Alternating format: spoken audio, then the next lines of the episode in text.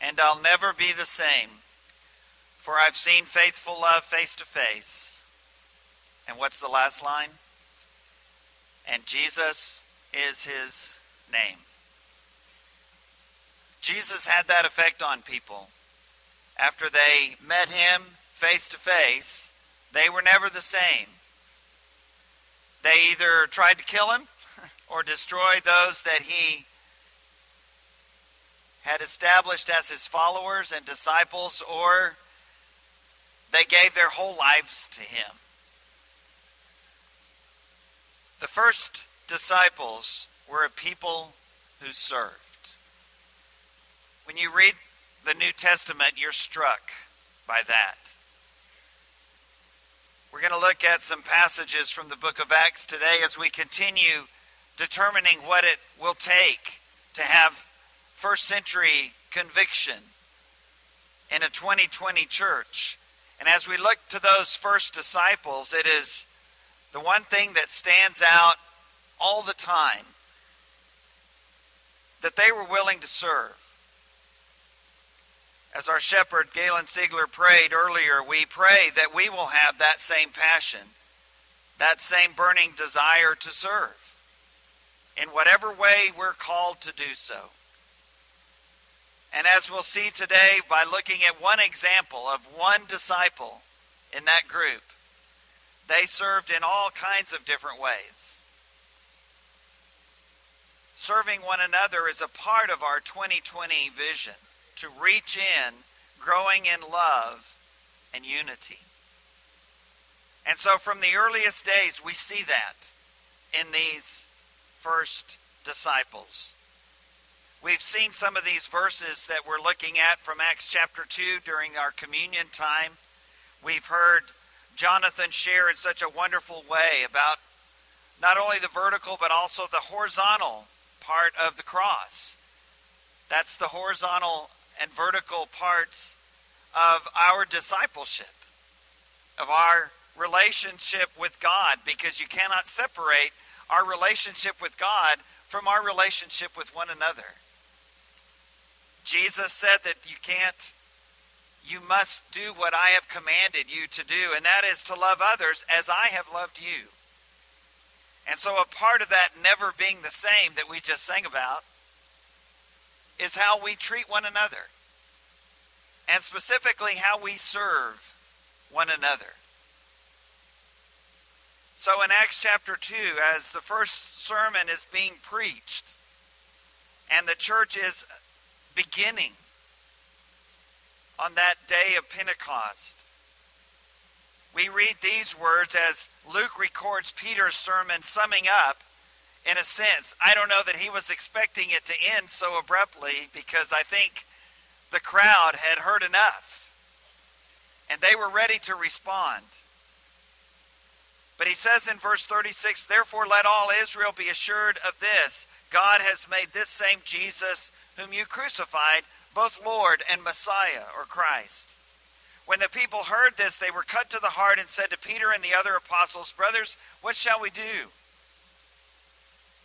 That's the question you ask when you see faithful love face to face, because you're struck by your own sinfulness in the midst of the holiness of God.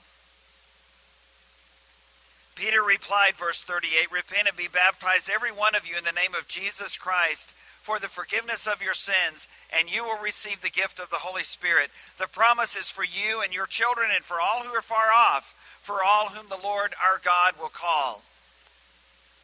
Verse 40 With many other words he warned them, and he pleaded with them, Save yourselves from this corrupt generation.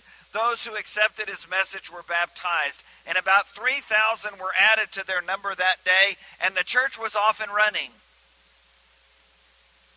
And what did they do first? What is the first description of this early church, these first disciples? Verse 42 They devoted themselves to the apostles' teaching and to fellowship, to the breaking of bread and to prayer. Everyone was filled with awe at the many wonders and signs performed by the apostles. All the believers were together and had everything in common. They sold property and possessions to give to anyone who had need.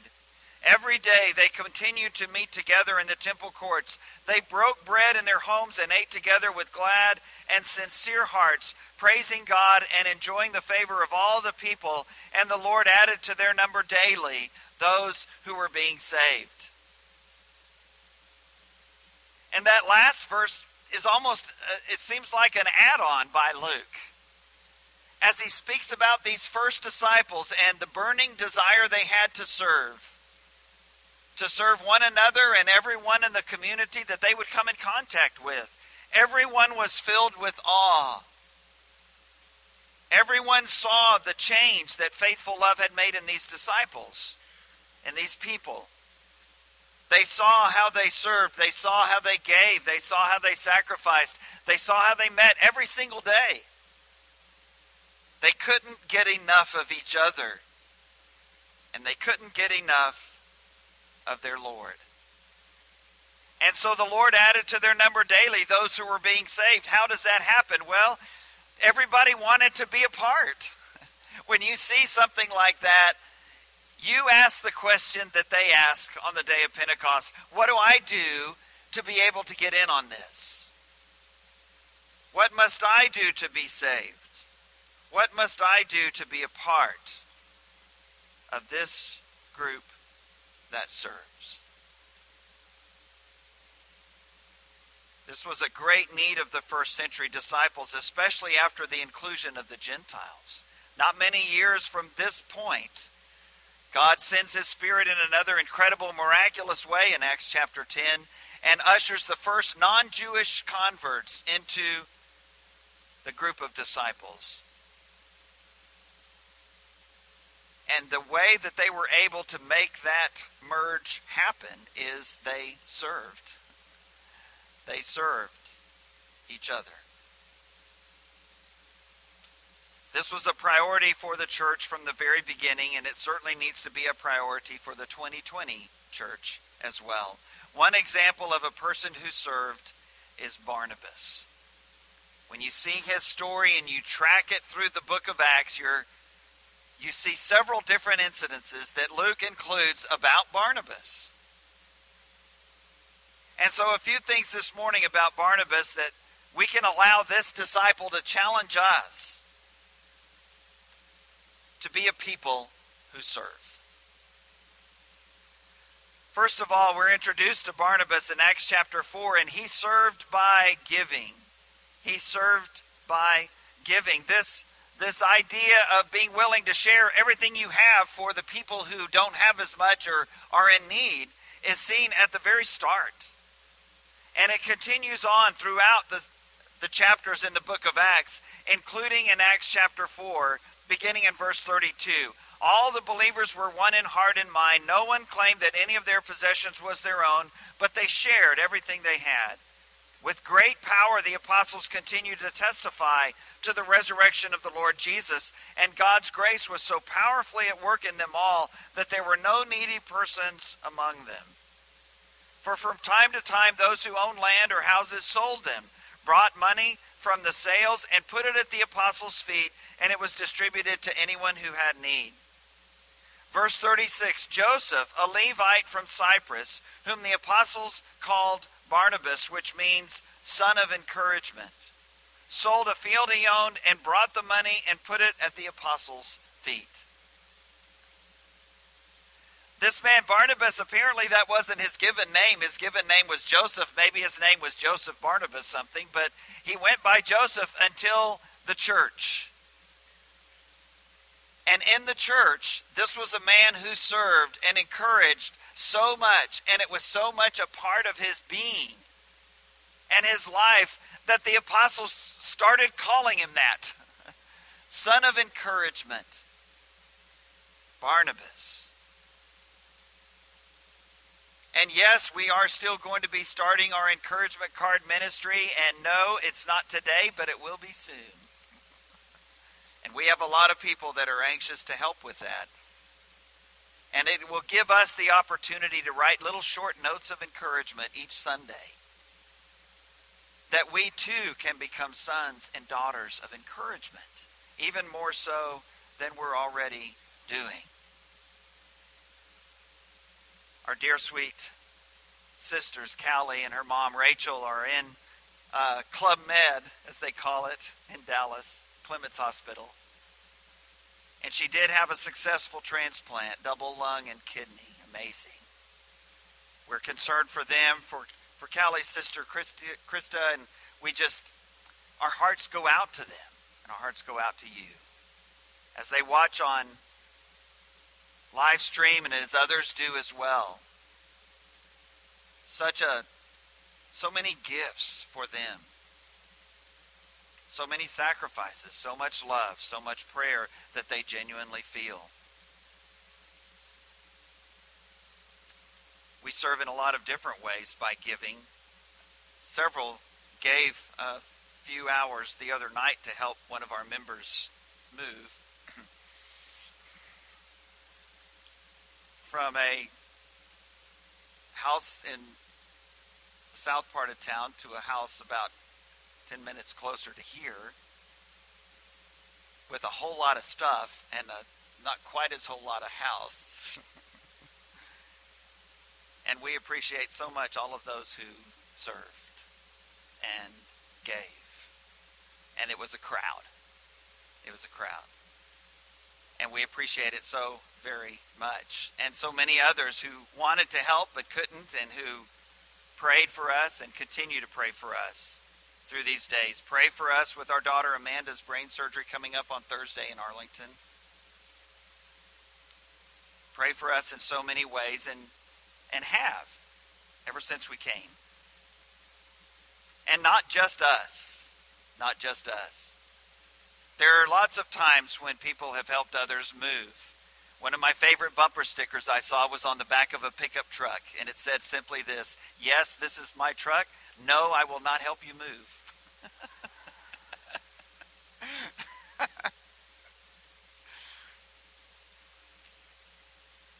I didn't notice if that was on any of the trucks that were at our house the other night, but uh, whether they were or not, that wasn't their feeling.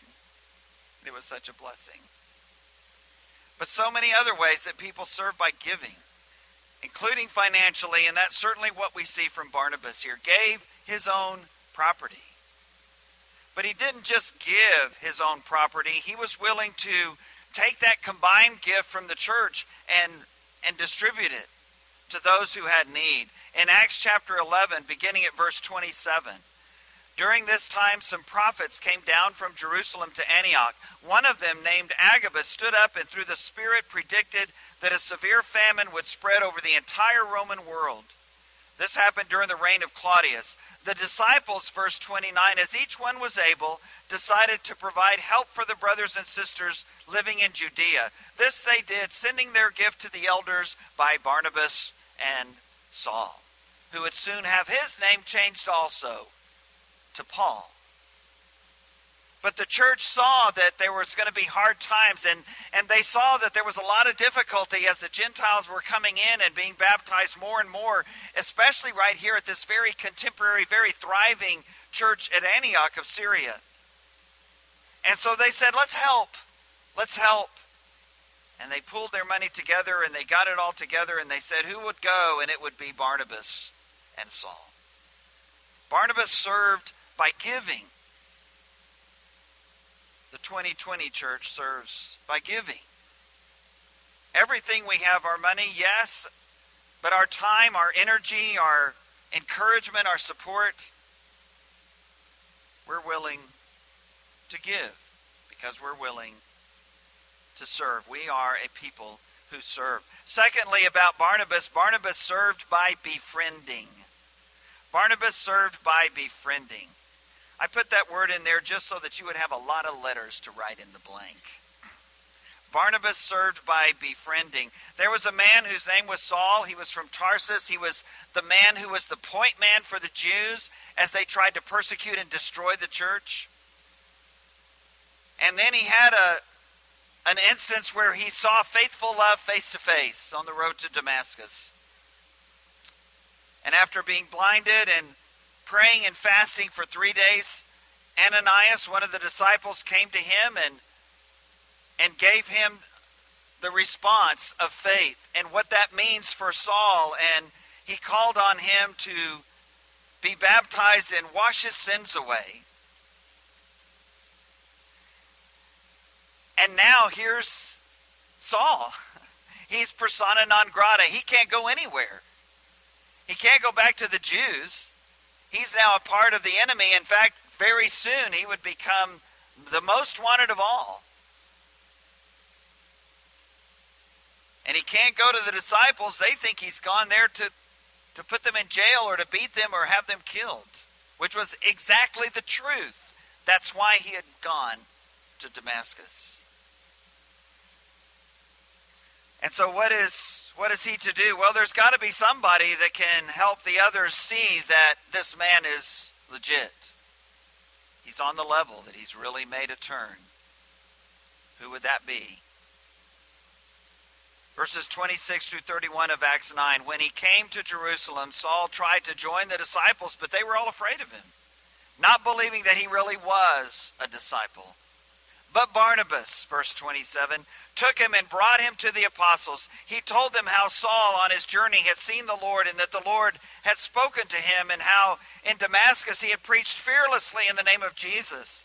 So Saul stayed with them and moved about freely in Jerusalem, speaking boldly in the name of the Lord. He talked and debated with the Hellenistic Jews, but they tried to kill him.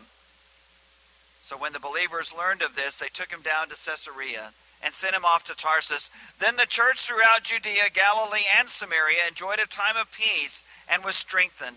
Living in the fear of the Lord and encouraged by the Holy Spirit, it increased in numbers. And part of the reason for that is that its worst enemy is now a convert, a disciple. But who knew?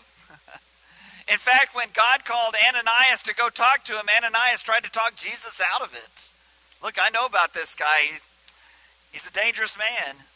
You don't want to send old Ananias there, but Jesus said, "Yeah, he's my he's my servant.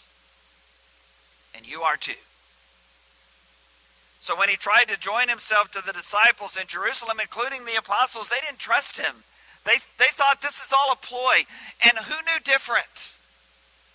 Who knew different other than Saul trying to pretend to be a disciple, pretend to be a convert, going through all of this story, telling everybody what he's doing, actually preaching in the name of the one he wants to destroy, just so he can get in that inner circle. Because at this time, the disciples were meeting behind locked doors in hidden places to save their lives. But it was Barnabas who went to them and who went to Saul and brought him and the disciples decided, well, we trust Barnabas, so I guess we'll trust Saul as well. And then that interesting story in Acts chapter 15 where Paul and Barnabas had been on one mission journey and now they were going on another. And during the first one, a relative of Barnabas, probably his cousin by the name of John Mark, later would write the Gospel of Mark, be one who Simon Peter called his son in the Gospel, just like Paul spoke of Timothy and Titus. But on that first journey, John Mark was a little scared or a little tired or a little worried or a little homesick or something and left and went back home to Jerusalem. And so when it came time to go again, Barnabas, of course, is wanting to take John Mark with him. As we know this story, Paul says, no, no, no, he backed out before. But Barnabas wanted to take John, also called Mark, verse 37 says. Paul said, No, he deserted us before, and it was such a sharp disagreement that the two parted company. Paul and Barnabas had such a split in their relationship at this time that Barnabas says, I'm taking him. And Saul says, I'm not going with you if you do.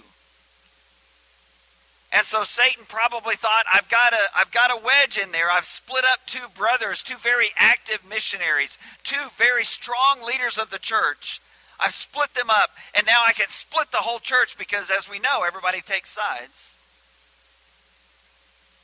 But instead, instead, God's Holy Spirit took over. And instead of one mission team of three men, you had two mission teams of four and then five when Timothy was added because Barnabas goes one way and takes Mark, Paul goes another way.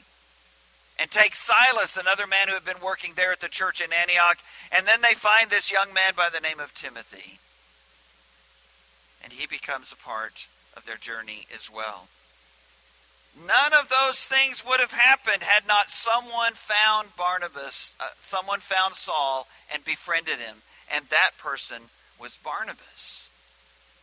Everyone needs somebody at times to vouch for them, to say, this one's okay.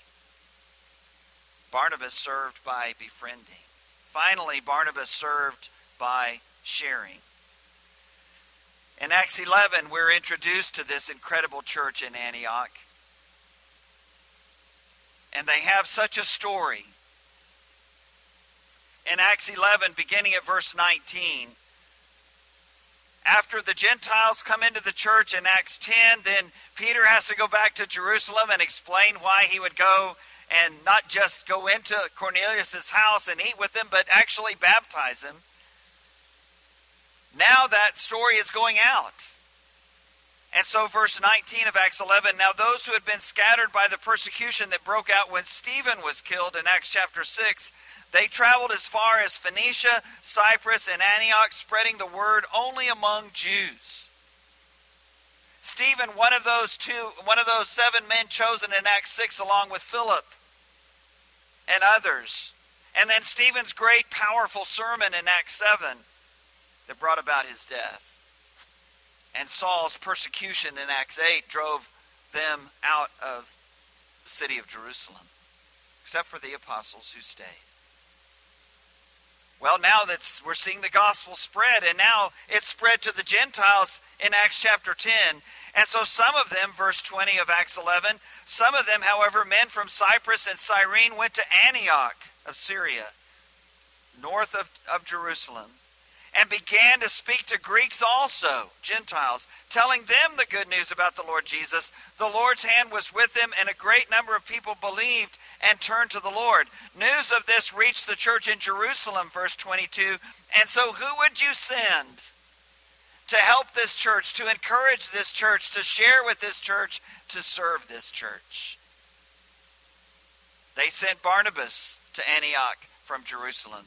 When he arrived and saw the grace, what the grace of God had done, he was glad and encouraged them all to remain true to the Lord with all their hearts. He was a good man, full of the Holy Spirit and faith, and a great number of people were brought to the Lord. This is Barnabas. This is a man who was a servant. Everywhere he went, he served. And everywhere he went, he had an impact. And so they knew exactly that he was the guy to send to Antioch with this new church, these new disciples, this mixture of Jew and Gentile, unlike any other church that's being described right now. Who do we send? Let's send Barnabas. Why? Because he's a servant. And so he went and he saw all of this, and a great number of people were brought to the Lord. Again, you see this pattern throughout the book of Acts. As the church continues to serve, the church continues to speak, which we'll talk about next Sunday in a very focused way. The church grew because the community saw something that they didn't see in everybody else who spoke. They saw genuineness, they saw passion, they saw conviction. Conviction that was even willing to have their lives destroyed over it. Verse 25 Then Barnabas went to Tarsus to look for Saul.